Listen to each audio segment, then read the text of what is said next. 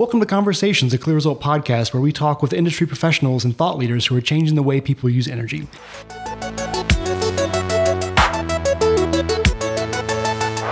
Today, we're speaking with David Kahn from ATCO Gas. He's the manager of energy management services in Alberta, Canada. And I'm going to start with a really broad question. I know things are pretty different up there. What's what's the deal in Alberta? What's going on up there?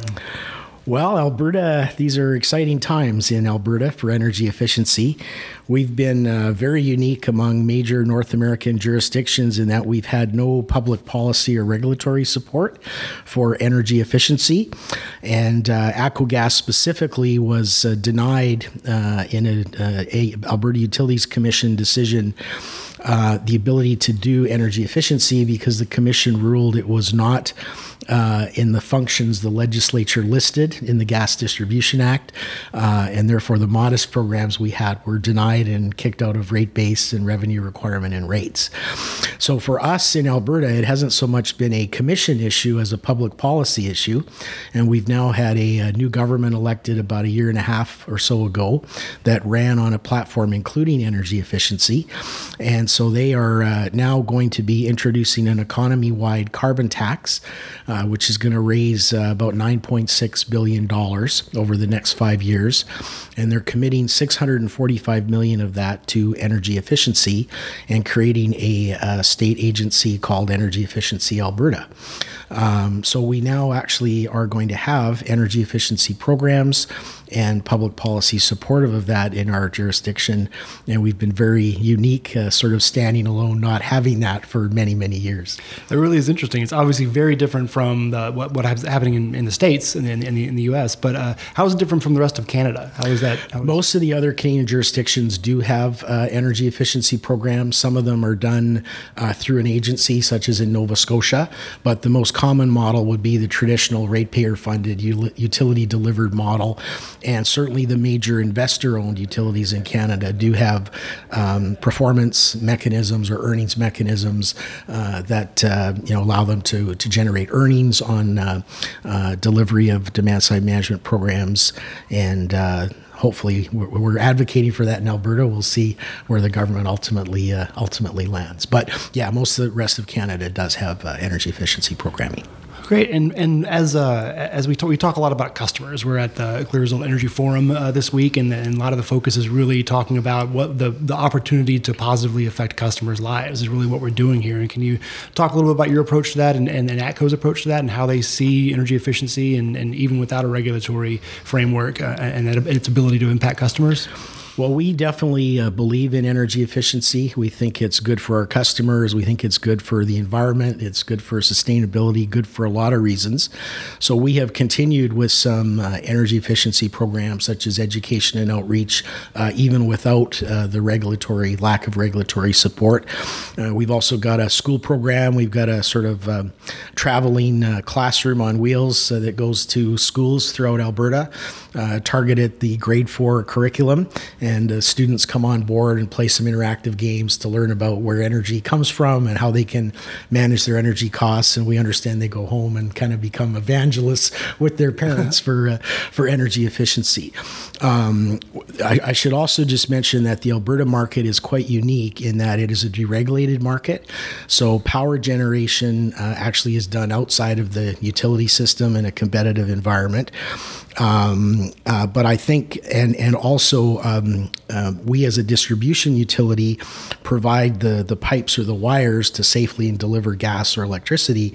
Uh, but the customer actually doesn't get a bill from us; they get that from their energy retailer, which once again is a, a competitively delivered uh, service. Um, so our market has got some very unique aspects, a little bit similar to Texas in some respects, uh, but certainly a, a very distinct market. But I think for us, we really see energy efficiency, excuse me, as um, as key to customer engagement and customer service, and uh, we would definitely like to to have a role in providing that to our customers. Awesome.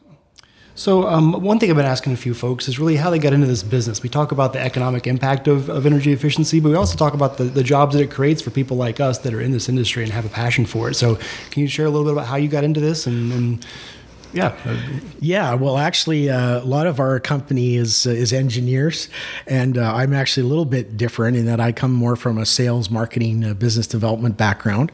So I joined uh, ATCO in uh, about five years ago in November, and have kind of worked in business development in terms of advocating for use of compressed natural gas in transportation fleets, which has affordability, environmental benefits, etc.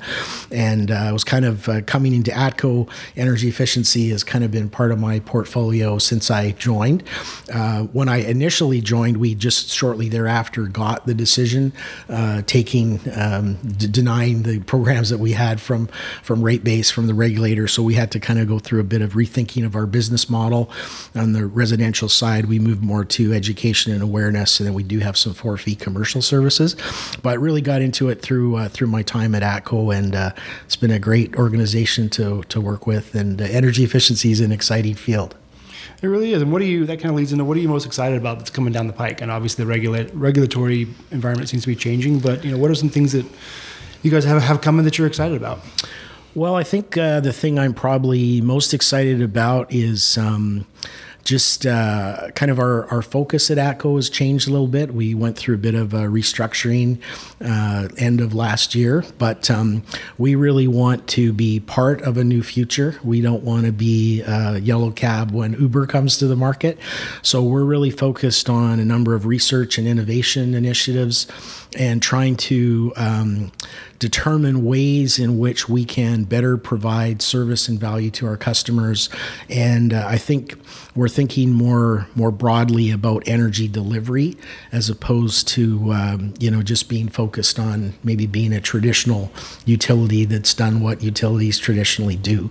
So I think that's really what's exciting for me, and I think energy efficiency is a key part of that. It's one piece of a puzzle. Uh, but uh, it is a puzzle. There's a lot of moving parts in terms of um, we're also in the process now of Alberta phasing out coal fired electricity generation, moving to greater uh, use of renewables. The government's just announced a, a target of 30% renewable. Um, so it's it's really an exciting time where uh, I think uh, you know public policy is changing, uh, the the delivery model is changing. I think things are increasingly blending. Uh, you know, uh, natural gas and electricity, and sort of the traditional way we've delivered energy. I think we may need to rethink about how how that's done in the future, and uh, you know maybe one day utilities are energy delivery companies and not gas or electric companies in separate silos. I don't know where all that's going to go, but it's exciting, and I think there's a lot of puzzle pieces that people are trying to put together, right. uh, and, and I think it's a pretty exciting future. I think so too. I think there's a lot of change happening to all of us, and it can be something that can be scary or something that can excite you. And it's uh, it's cool to hear how excited you are about it. Um, anything I missed? Anything I should have asked that I didn't? Well, that's probably a, a, a good uh, quick overview. I guess uh, you know I'd just say I, have found uh, the event really top drawer, some really great speakers and some some really great insights, and so uh, it's just been uh, awesome to be here and uh, to to have the chance to talk a little bit about what's going on in Canada and Alberta specifically. Well, great. Well, David, thanks so much for coming in. Really appreciate it, and I will talk to you soon. You bet. Thank you.